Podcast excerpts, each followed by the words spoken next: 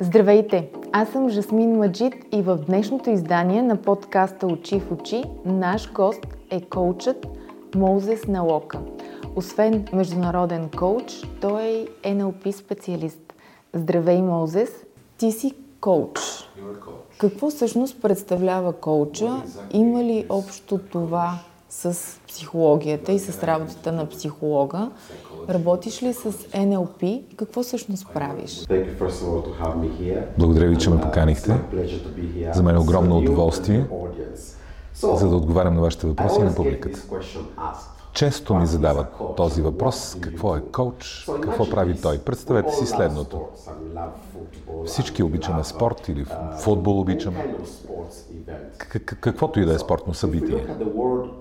Ако погледнете, се вгледате в думата коуч, мога да ви дам две, два, два нейни происхода. Коуч е някой, който може да ви преведе по пътя от А до Б. Да кажем, че това е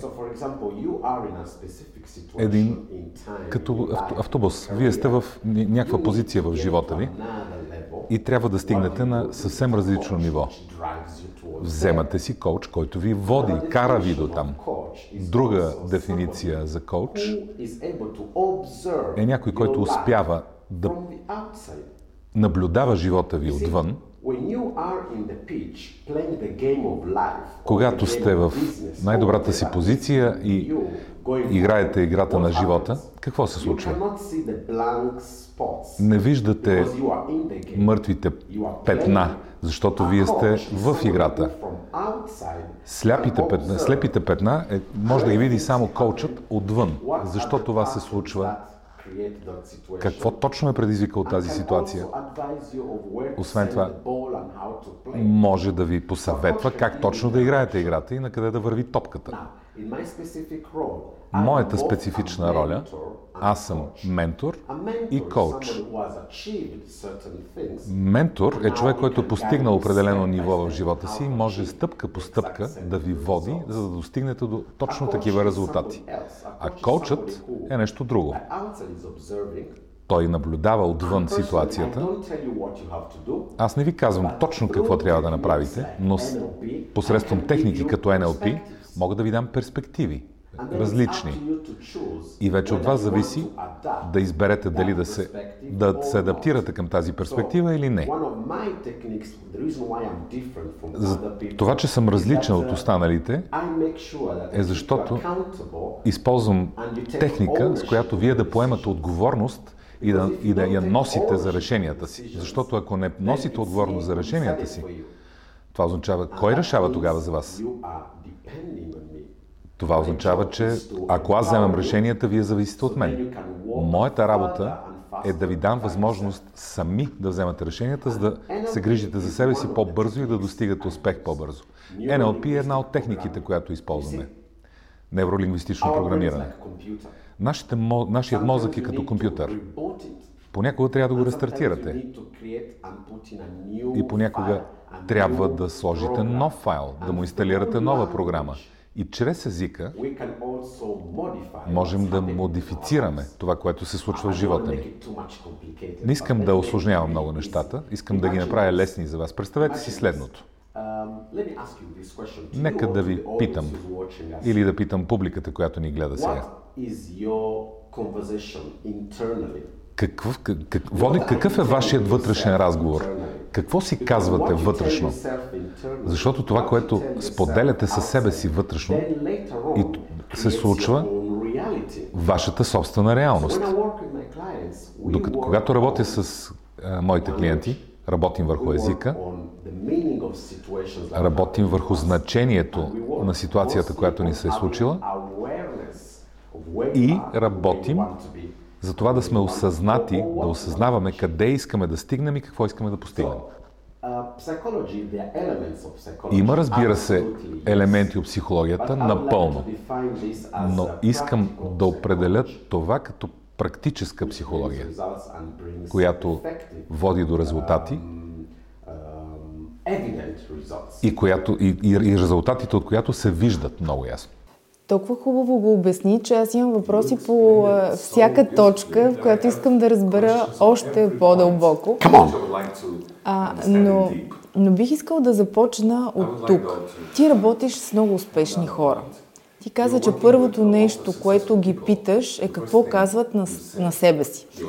Аз също веднага си зададах този въпрос за себе си. Какво си казвам на себе си? Какво всъщност си казват на себе си успешните хора? Можеш ли да ги групираш в няколко основни направления? Как, как говорят със себе си успешните хора? Как, как се мотивират?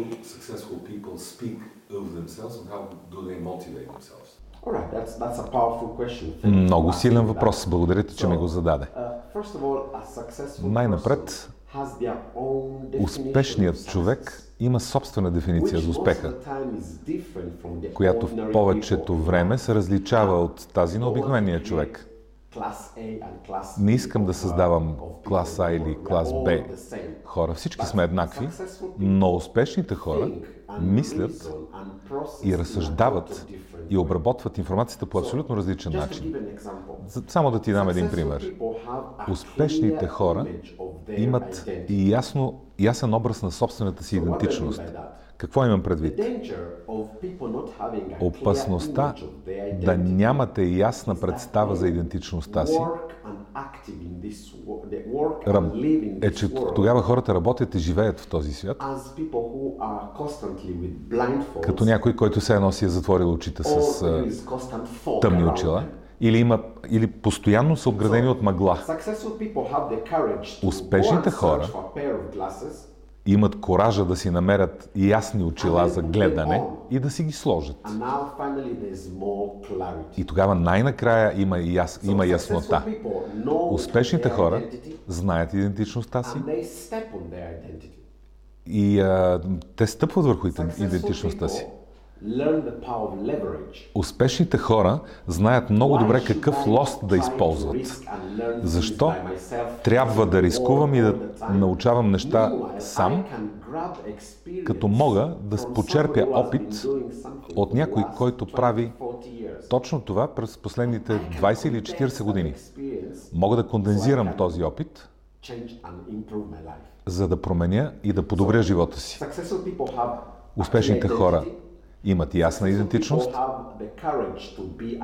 имат смелостта да потърсят помощ, когато им е нужна.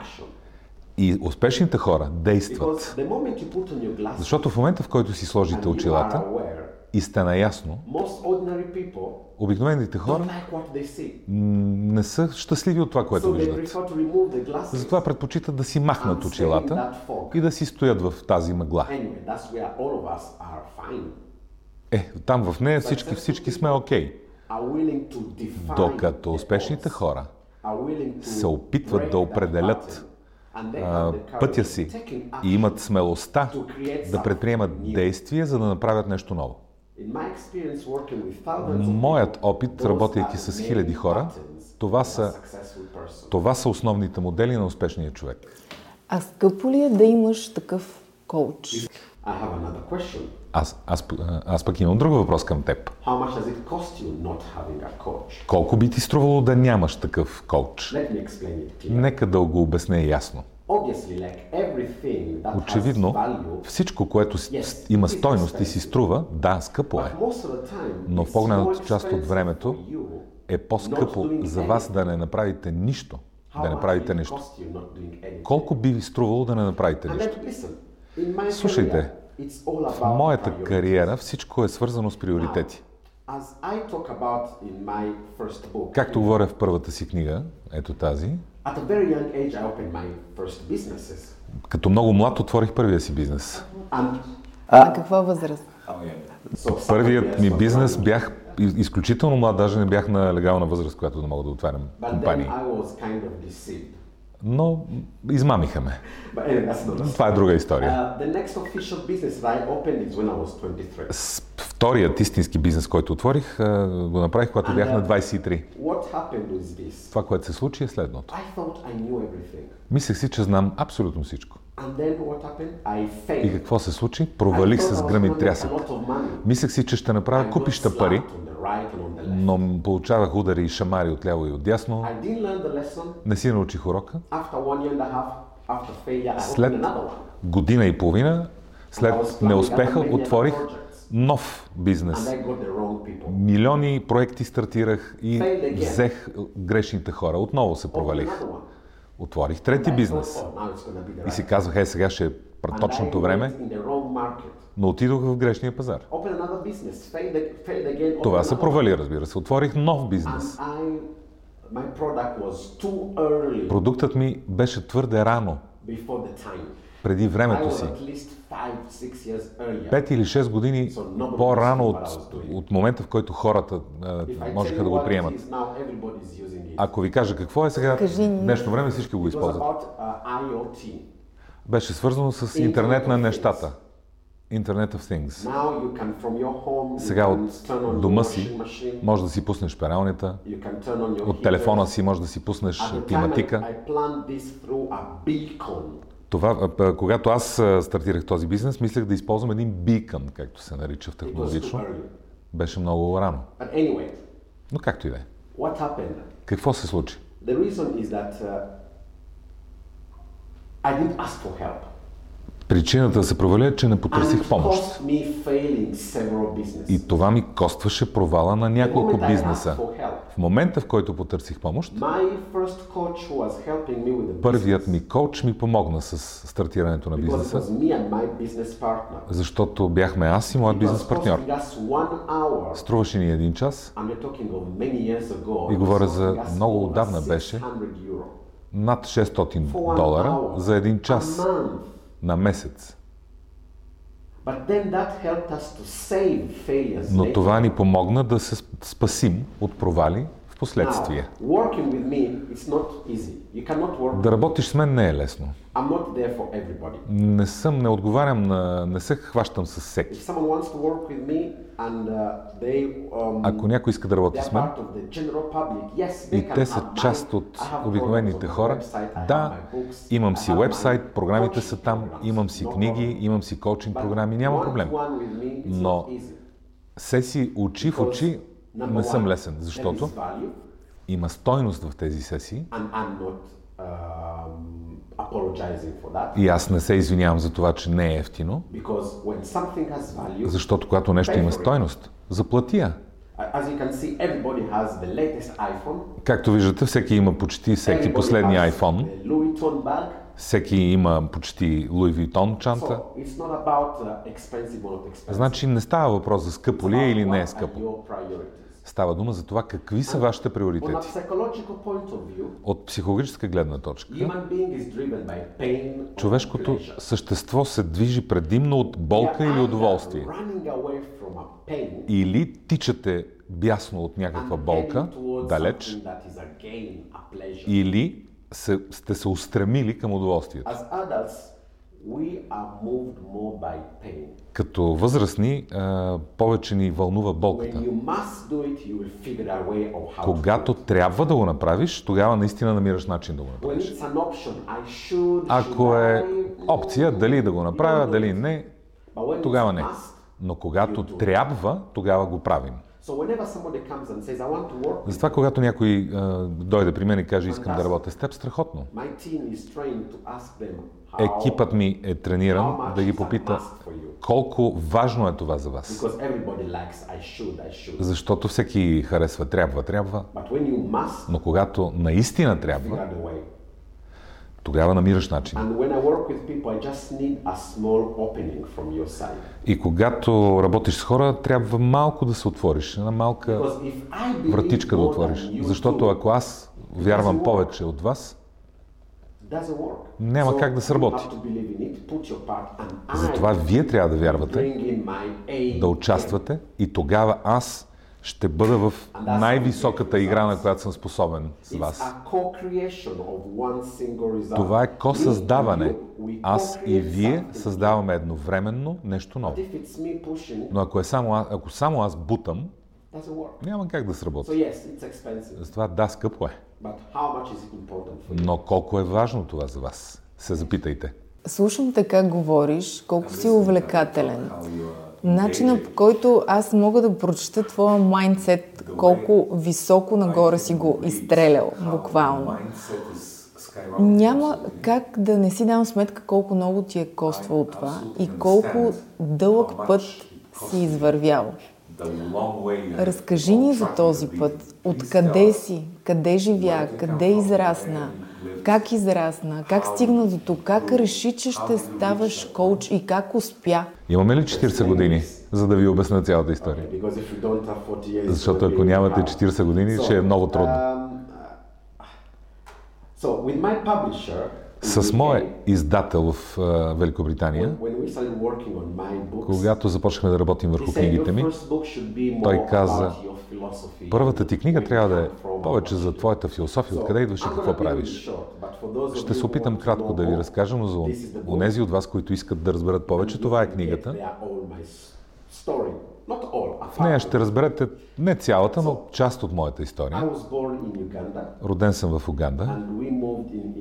Преместихме се в Италия, когато бях на 5 години или на 6, нещо Имаш такова. ли брати и сестри? Do you have brothers and sisters? Да.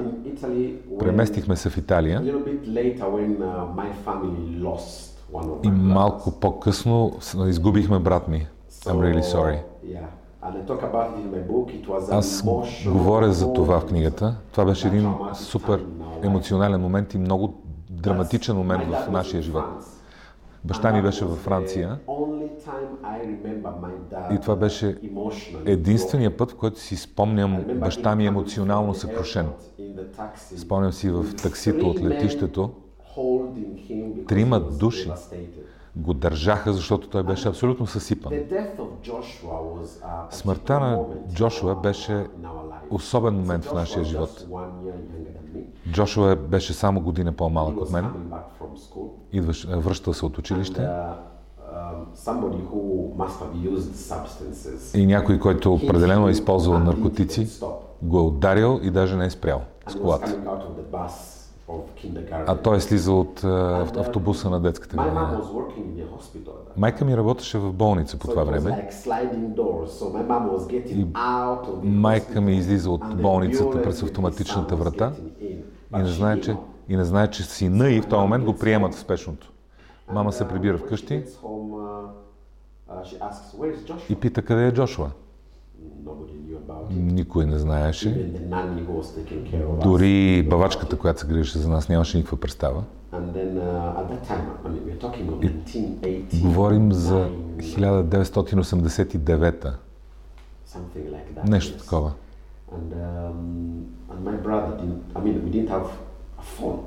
Нямахме телефони тогава. Нямахме клетъчни телефони тогава, мобилни. Това, което се случи е, че един от патството на църквата се обади и майка разбра какво се е случило. Баща ми беше във Франция и трябваше веднага да лети до Кампала в Уганда. Но този момент с загубата на Джошуа беше изключително важен за моето семейство и то повлия негативно. Мисля, че баща ми тогава се затвори напълно себе си.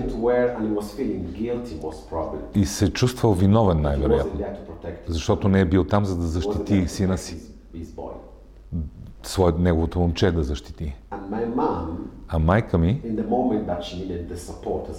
в момента в който имаше истинска нужда от подкрепа, някой с когото да разговаря, тя трябваше да се стегне и да се грижи за мен и за по-малкия ми брат. Джон Марк. Това беше определящ момент в живота на нашето семейство. Но за да из... забързам историята, в Италия бях на 6, бях в началното училище, после в гимназията в Италия.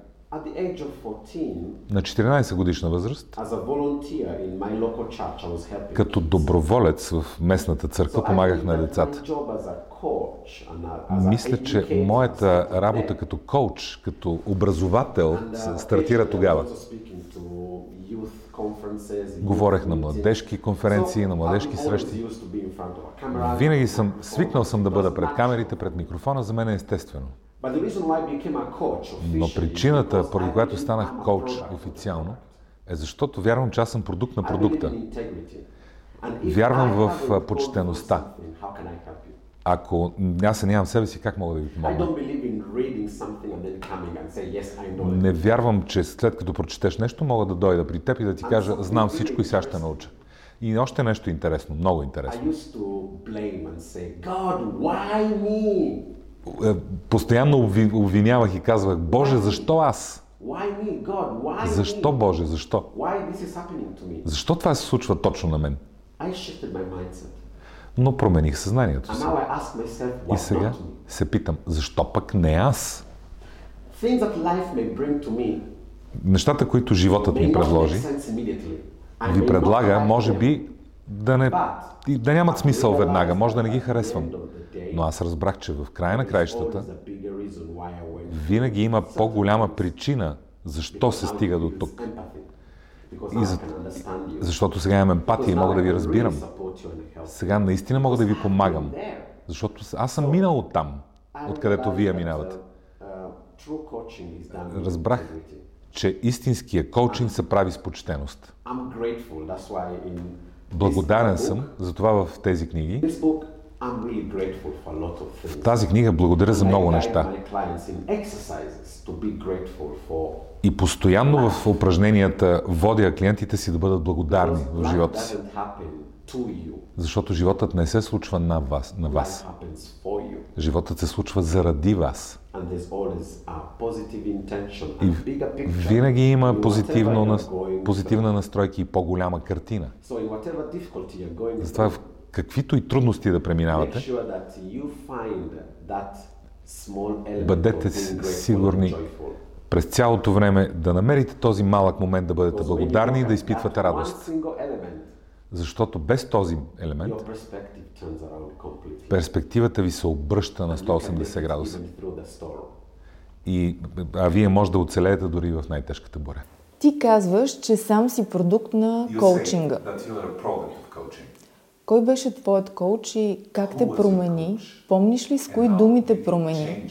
Какво ти каза и всъщност той ли те вдъхнови да станеш и ти коуч? Много интересен въпрос. Дали беше коуч или ментор, човек, който ти препозна като твой ментор? Първият ми коуч беше италянец. Той е този, който запали искрата, запали огъня, да престана да се правя на жертва и да хвана юздите на живота си. Много съм му благодарен, защото това, че хванах юздите на живота си, се здобих с смелостта да напусна зоната си на комфорт. Това е момента, в който напуснах Италия и се преместих в Лондон. Главният ми, основният ми коуч, на когото съм благодарен много, е Рич Уотерман. В книгата ми той говори с мен как е работил с мен, какви, бях, какви са били преживянията ни заедно. Ето го Рич Уотерман. Най-важното нещо, което Рич ми каза,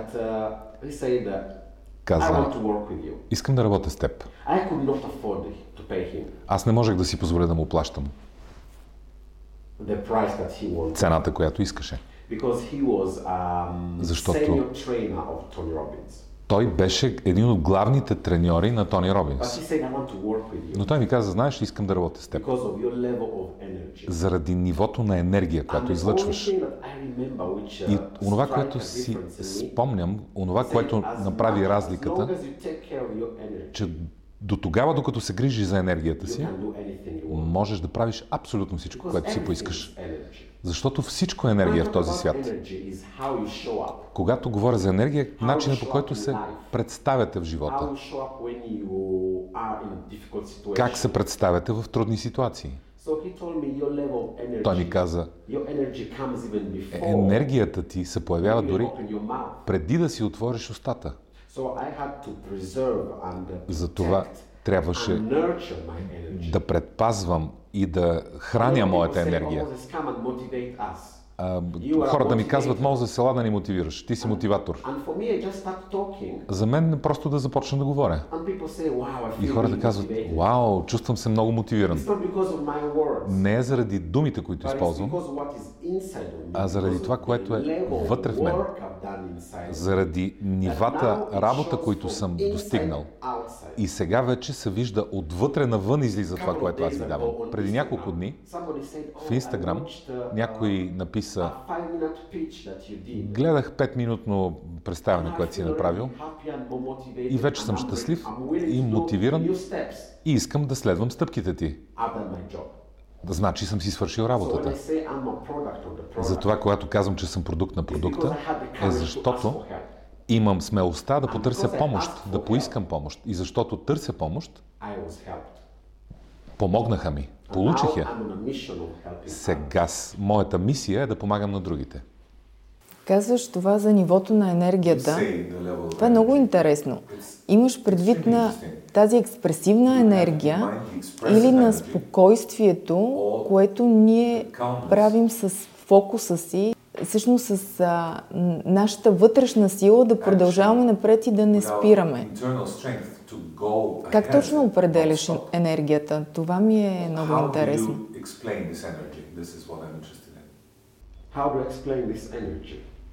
Как обяснявам енергията? Много интересен въпрос. Дали е нещо, с което се раждаш, дали е нещо, на което се oh, учиш?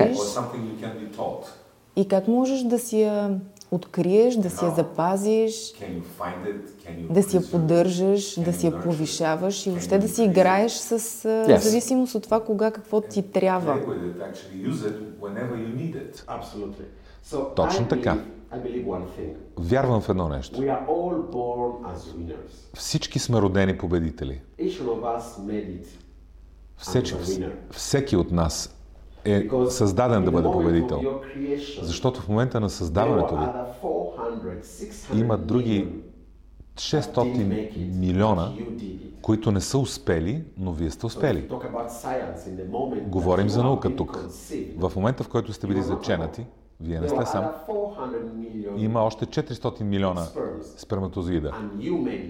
И точно вие сте станали, значи сте родени победители. Когато казвам, че сте родени победители, всеки един от нас стига до момента, в който се запознаваме със света и забравяме происхода си. Вижте децата. Децата не се страхуват от абсолютно нищо. Те имат смелостта да направят всичко. Понякога дори луди неща. Децата са любопитни. Те не приемат не за отговор. А вие имате деца. Те не приемат не за отговор. Винаги ще се върнат и ще опитат по друг начин. Ако ми им откажете, ще опитат по друг начин. Ако не стане с вас, отиват при баща си. А ако не стане с баща им, при дядо им, при баба им, при чичо им, те не приемат не за отговор. Затова, когато говорим за енергия, всеки от нас има енергия. И аз наричам това вътрешно величие. Слушайте внимание. За тези, които слушат или ме гледат, има величие у вас. Всеки от нас е роден за велики дела на тази земя. Вие не сте случайност. Не сте някакво случайно събитие. Има специфична причина защо сте на този свят. Затова, връщайки се към енергията, всички я имаме, без никакво съмнение. Ако я нямате, значи няма да сте жив. Всички имаме тези електрони, които, с, които създават искрата на електричеството. Нашето сърце бие, бие без ние да го управляваме. Защо? Има електричество, което се движи през телата. Затова, когато, за съжаление, трябва да влезете в реанимация, ви дават електрошок. Защото това връща електричеството в телата ни. Всички имаме енергия, но какво се случва? Запознаваме се със света. Запознаваме се с отговорът не и забравяме за своите суперсили. So yes, you can learn И да, може да се научите. Да реактивирате тази енергия. И може да й позволите да расте. И може да я стартирате всеки път, когато имате нужда от нея. Uh, За тези от вас, които ме гледат, има едно упражнение, което винаги правя, за да може да обърнете енергията в правилната посока. Където и да сте, не знам дали няма да бутна някоя камера, но ще стана. Ако се изправите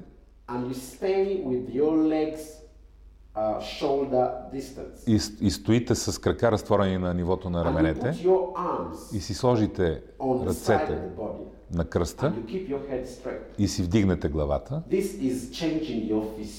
това променя физиологията ви, начина по който тялото ви се движи. Доказано е от Харвард,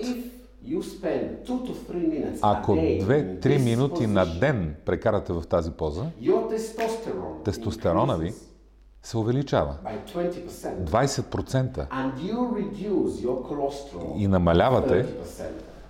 холестерола си с 30%. And for the women. No, it works for everybody. А работи за всички. Because also women need testosterone. Жените също имат нужда от тестостерон. Той не е само за Now, мъжете. men have more of it. Мъжете имат повече And тестостерон, ladies have more of oxytocin. а жените имат повече окситоцин. Oxytocin is the hormone of kindness. of Окситоцинът е хормонът на търпението, на любовта, на разбирането. Затова те са програмирани да станат майки. Но всички имаме нужда от тестостерон. Това е как мускулите се изграждат и израстват. По този начин вие сте в будно състояние и активни. Кортизолът носи доста повече а, депресия. position for 2-3 minutes. Ако стоите в тази позиция за 2-3 минути, това не е защото Мозес го казва, а Харвард, проучване на Харвард, ще сте по-добре. Един от начините да повишите енергията си е да движите тялото си. За тези, които са вкъщи, ако обичате да танцувате, танцувайте. I, I know that in Bulgaria you have this raw culture. Знам, че в България обичате да танцувате хора. Движете се, отидете в фитнеса. Правете нещо, което ви дава възможност да се движите. Защото нека да ви кажа нещо. Емоциите е, са енергия в движение. Затова. Трябва да се движите, за да създавате позитивните си емоции. Погледнете децата. Когато отидат в парка и играят и се движат, те винаги се смеят. Винаги се усмихват. Погледнете дете, което пада и започва да плаче. Когато някой се приближи и започне да си играе с него, сълзите секват и, те, и то се усмихва отново. Но ние като възрастни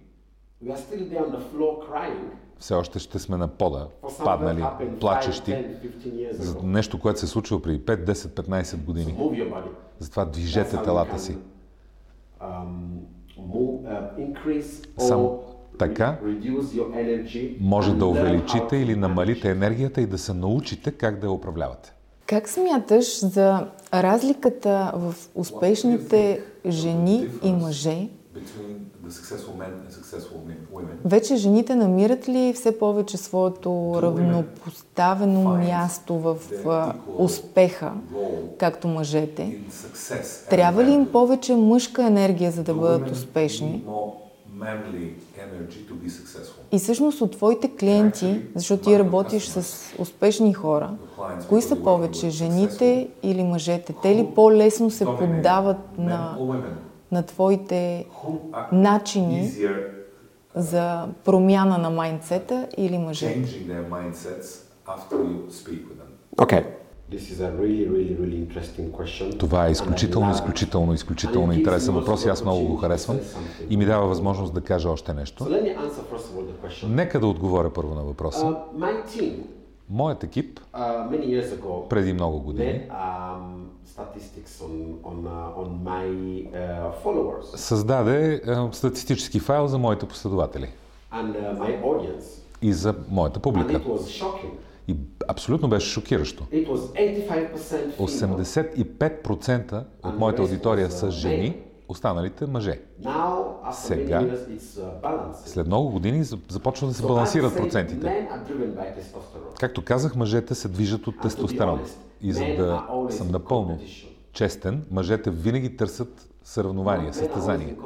Те винаги са в състезание. Това е синдромът на кой му е по-голям или по-малък. От деца винаги се състезаваме и сравняваме. Аз съм по-висок, аз съм по-добър. Жените се движат от окситоцин. Разликата е следната. Единствената разлика между мъжете и жените, мъжете по природа, веднага се захващат за работа, не мислят много. Веднага се вземат за, за действието. Жените, за разлика от това, имат нужда от време, за да осмислят вътрешно, да си мислят за нещата, да го почувстват. И когато са сигурни, едва тогава го правят. Нека ви кажа, жени, нещо. Време е да да покажете своята женска сила. Не е нужно да ставате мъже. Абсолютно не. Светът се нуждае много повече от вашата женска енергия. Вижте конфликтите, които се случват сега в света. Случват се, защото мъжете са решили, че аз съм по-добър от тебе, ти си по-лош от мен. Вижте Украина, Русия, Израел, насякъде. Аз съм по-добър, не, ти, аз. Всичко го правят мъжете в това. Но ако имаме повече жени, които да се изправят и имат смелостта да се изправят, ще има много повече здрав разум, защото това е вашата природа. Жените нека не стават като мъжете. Напротив, дайте своята женска супер сила, че любовта и разбирането и а, а, спокойствието Причината, причината, поради която се случват толкова лоши неща по света е защото жените не се изправят. Може да не ви харесва това, което казвам. Но аз съм тук, за да ви окоръжа да се изправите. Светът има нужда от вас. Ние имаме нужда от вас. Защото ако по-малко жени се изправят, повече светът ще отива по дяволите. Няма друг начин да ви го кажа по-меко. Силни думи, но това е истината. И имаме повече, нужда от повече жени лидери. Повече лидери, които да се изправят и да говорят, да вдъхновяват и да носят промяна. И всичко това у мен идва научено от моята майка. Бях свидетел майка ни да ни отглежда сама и да работи на две или три работи. Тя се грижеше за мен и за брат ми. Uh, Ходеше Готвеше, да, да, събираше, плодове, събираше зеленчуци и работеше с тях. Работеше в фабрика за обувки и залепваше подметките с всички тези химикали, които вдишваше през цялото време. И точно по това време се срещна и с майката на жената, на бъдещата жена на брат ми. Много години преди да се оженят, разбира се. Жените знаят как да платят цената. И те плащат цената и искат да я платят. Те се жертват с желание. Освен това, научих лидерство от майка си. Имаше момент, в който майка ми а, се занимаваше с организация в три различни посоки. Работеше всяка седмица с около хиляда души. Майка ми беше предавана. Беше оставена сама да се справя. Някои и обръщаха гръб и оставяха и си правиха каквото си искат. Сега майка ми се грижи за 20-30 души. Но майка ми е устойчива. Тя е твърда жена. И винаги казва, дори да е само един човек, ще продължа да правя това, което правя. Какъв е смисъла? Имаме нужда от повече жени, които да се изправят с мен. Аз съм тук да ви вдъхновя, да ви окоръжа като жени, че вие може да се превърнете в лидери. Време е да, да правите повече. Ето, има повече за вас като жена. И е време да се изправите. И последно, Вярвам, че най-добрите книги, най-добрите филми, най-добрите песни, най-доброто лекарство is not? Is not yet out. Е, още не е измислено. And I believe that Вярвам, че сред нашата аудитория има жена, която слуша или гледа и само на вас ви е дадена тази визия, тази книга, филм или песен.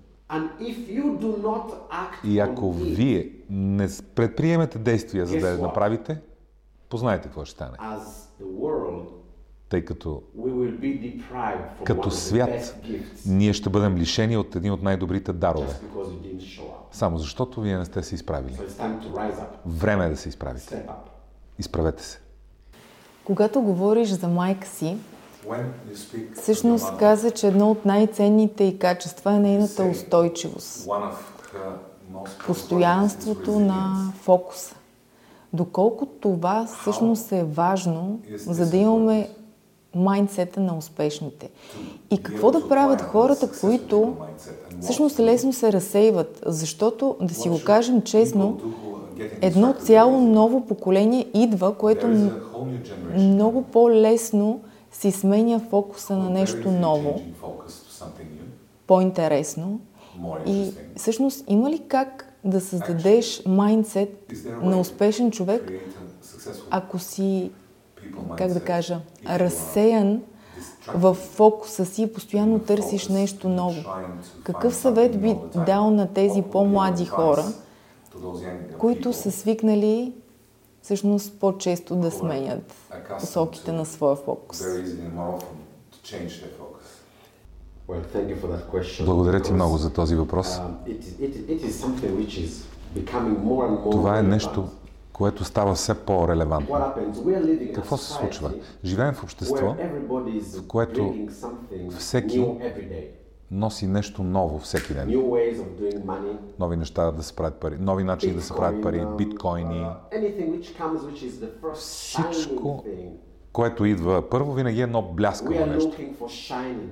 Търсим блестящи неща. И следваме блестящи, блестящи неща.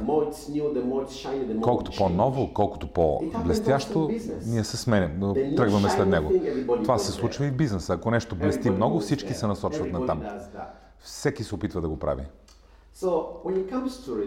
Затова, когато говорим за устойчивост и за фокус, create, um, a, a Ще направя паралел един тук. Те вървят заедно. Устойчивостта е начин да издържиш без значение какво се случва. Да издържиш на всяка ситуация без значение каква е тя. Какво се случва? Ако нямате силна осъзнатост, при първото предизвикателство и трудност се предавате, отказвате се. В взаимоотношенията, при първия малък спор или неразбирателство, значи край, развеждаме се, отивам при бившата или при бившия. За съжаление, добрите периоди в историята създават слаби хора. Трудните моменти в историята създават силни характери. И това си е циклично. Няма от какво да се притесняваме. Устойчивостта е прекрасно качество. Да издържиш и да се придържаш към целта без значение какво се случва. И работи прекрасно с фокуса. Какво е фокус? Нека да го кажа на английски и се надявам, че преводът ще бъде точен. Фокусът е следвай, един, една причина, докато постигнеш успеха. Аз всъщност съм учил право. Um, В гимназията учих латински. Винаги обичам да раз коствам думите и да ги разчепкам, за да видя къде има значението. Няма такова значение фокус, аз съм го измислил, но много харесвам. Фокусът е да следваш една, един път, докато постигнеш успеха. Значи, ето така според мен, по букви, аз си го разбивам. Ако беше лесно, всички ще да го правят. Но защото не е лесно, но е просто, затова трябва да го направите. So if you, you get committed, Ако сте отдадени, now what is commitment? какво е отдаденост? Commitment Отдаденост is maintaining the same decision е да поддържаш същото решение, дори след като цялото, цялата възбуда и възхищение са изчезнали. Представете си следното нещо. Двойка, излиза на среща. Първи и втория път е страхотно. Невероятно. Отдадеността обаче е да останеш в играта, дори когато цялото възхищение и възбуда са изчезнали. Това е истинската отдаденост. Това, което липсва на нашето поколение, това, което като възрастни трябва да предадем на следващото поколение, защото много хора казват, децата са нашето бъдеще. Не. Децата са нашето настояще. Затова, ако си свършим работата днес, ще събираме плодовете следващите 5, 10, 15, 20 години. Няма нужда да чакаме. Трябва сега да действаме. Сега. Затова фокус. Следвайте един път, докато постигнете успех. И отдаденост. Да правиш това, което си казал, че ще направиш, дори след като цялата възбуда и възхищение са приключили. И сега вече влизаш в истинския живот. Знаеш ли, наскоро четах една много интересна статистика, която ме изуми и ме накара много да се замисля. Защото някакси поколението до 89-та година се счита за по-работливото, за по-устойчивото, за това с по-силен фокус. И поколенията след това за хора, които по-лесно се разсейват, искат да пробват нови неща, бунтари са, не искат да имат шефове. Така, това сме го чували, нали? Нищо ново. Но всъщност според тази статистика, тя е американска, поколенията след 89-та година са пъти по-богати, отколкото поколението до 89-та година. Тоест много повече нови милионера и милиардера има от тези по по-млади хора. И запитах сама себе си, всъщност, какво е основното различно? С какво тези млади хора са толкова по-добри? И единственото, за което успявам да сетя е адаптивност. Идва ли ти на теб на ум някаква друга черта, която те, те имат и всъщност им помагат да бъдат по-успешни в новостите, освен това да са по-адаптивни към това, което се случва в, в живота в момента. Абсолютно. Само да добавя нещо към статистиката, за която говориш. uh, Ако вижте, вземем хората, които си пазаруват Ферари, uh, Статистиката always above 50 years. е, че това са хора над 50 години. Сега тази граница възрastова е паднала. less than 45 or less than 40 Хора под Ferraris. 40, под 45 си пазаруват Ферари. И Ферари трябва да бъде трябва да бъдеш поканен от Ферари. Не можеш да, си, да отидеш в магазина и да си купиш Ферари. So, това, което се случва, да, имаме младите поколения, които се справят по-добре от старите. Права си. Става дума за адаптивност. И освен това е част от историята.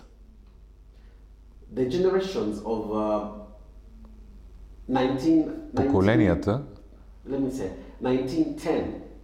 от uh, 1910-та са се справили много по-добре от тези от It's 1850. physiological, it's normal. Това е физиология и е нормално. Но нека да кажа нещо за образователната система. Ако сте учител Или ако работите в Министерството на образованието, Много оценявам това, което сте направили. honest Но, тря... но трябва да сме честни относно The едно нещо. Образователната система в момента е фокусирана да подготвя работници, служители, with a system of 60 to 70 years ago. с система, която е устаряла и е била релевантна преди 60-70 години. Не ме разбирайте погрешно. Аз съм бил в училище, учил съм в университет. studying. И искам да окоръжа всички the да учат непрестанно. Но образователната система е в момента на задничава. Сега децата научават неща, просто отивайки в Google. А изкуственият интелект в днешно време And AI is blowing up things. Абсолютно разбива стереотипите. Вместо Да се борим с младото поколение, И да се сравняваме, защото те научават нещата много по-бързо.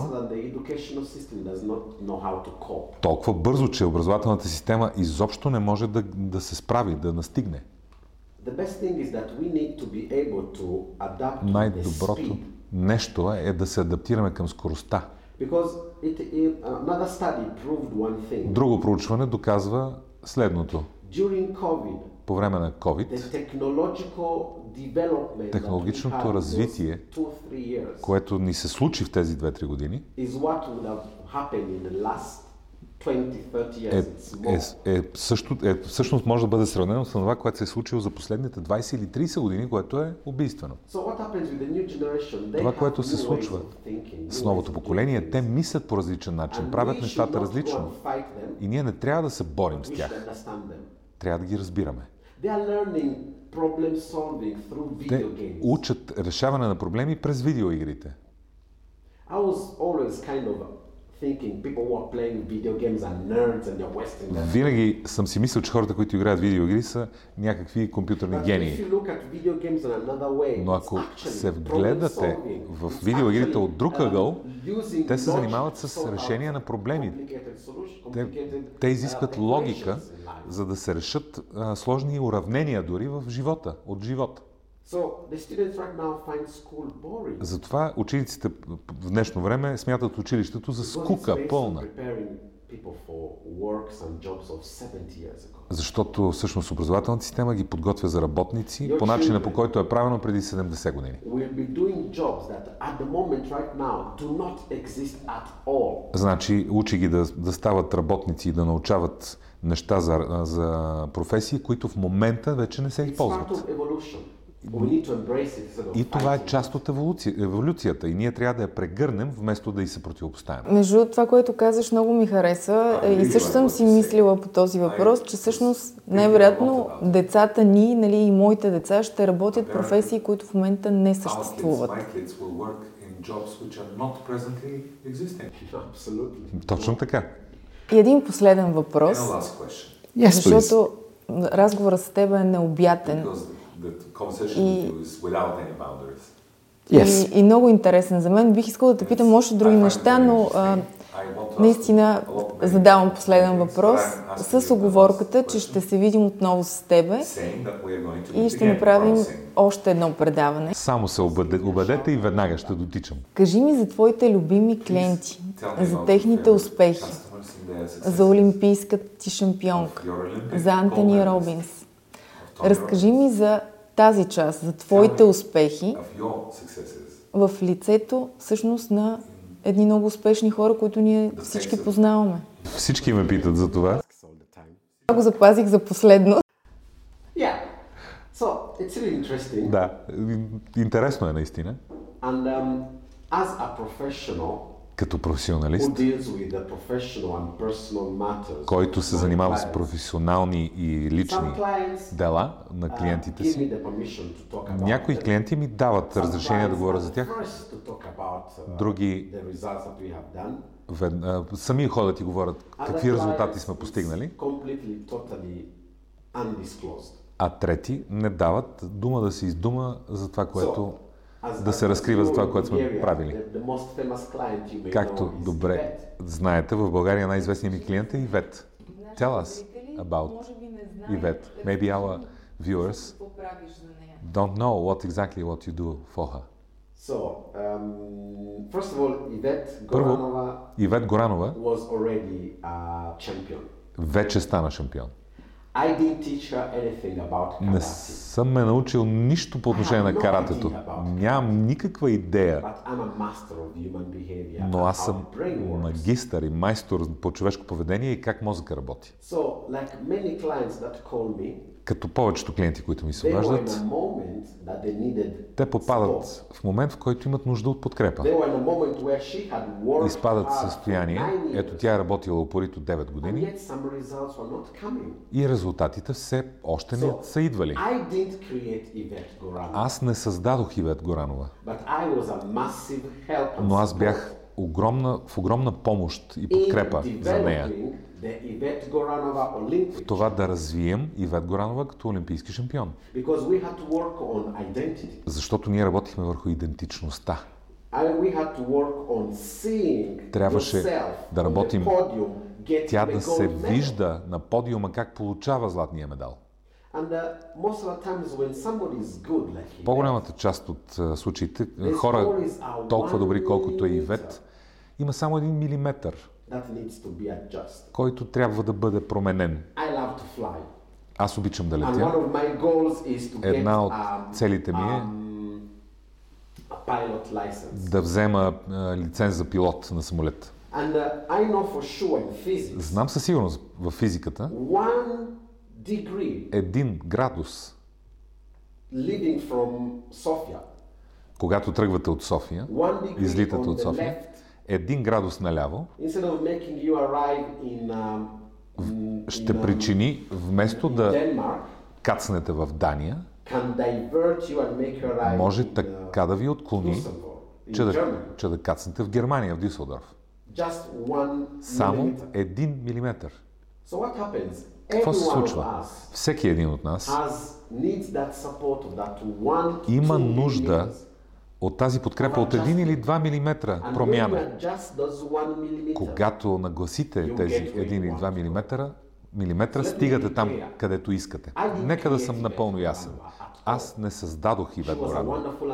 Тя беше невероятна и е невероятен шампион. Вече беше шампион. Но в момента, в момент на трудност, за да постигнем целта си, ето тогава тя имаше смелостта да поиска помощ. И защото ме поиска, защото поиска помощ, отвори огромна врата на възможностите.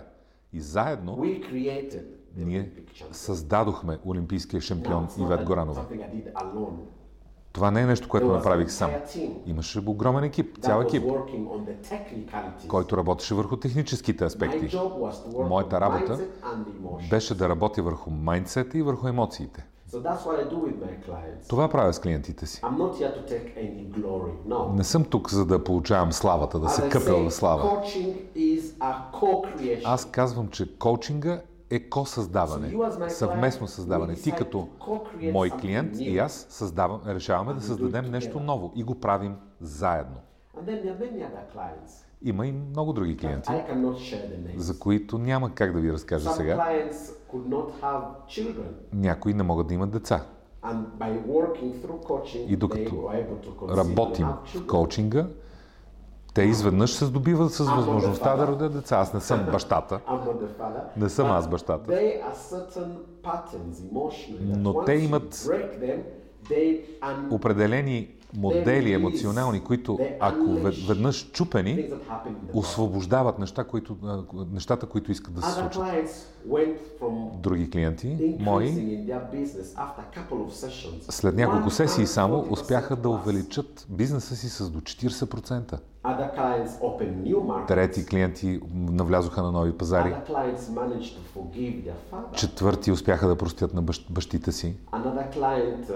Uh, Пети успяха да се uh, измъкнат от а, зависимости и мисли за самоубийство и сега е различен човек.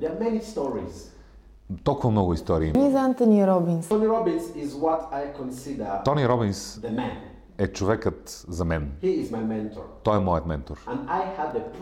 И имах привилегията да работя изключително близко с неговия елитен екип.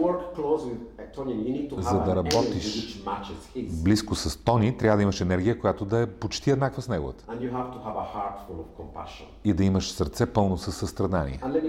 И нека да ви кажа, Тони не е перфектен. Аз не съм перфектен. Ние сме човешки същества.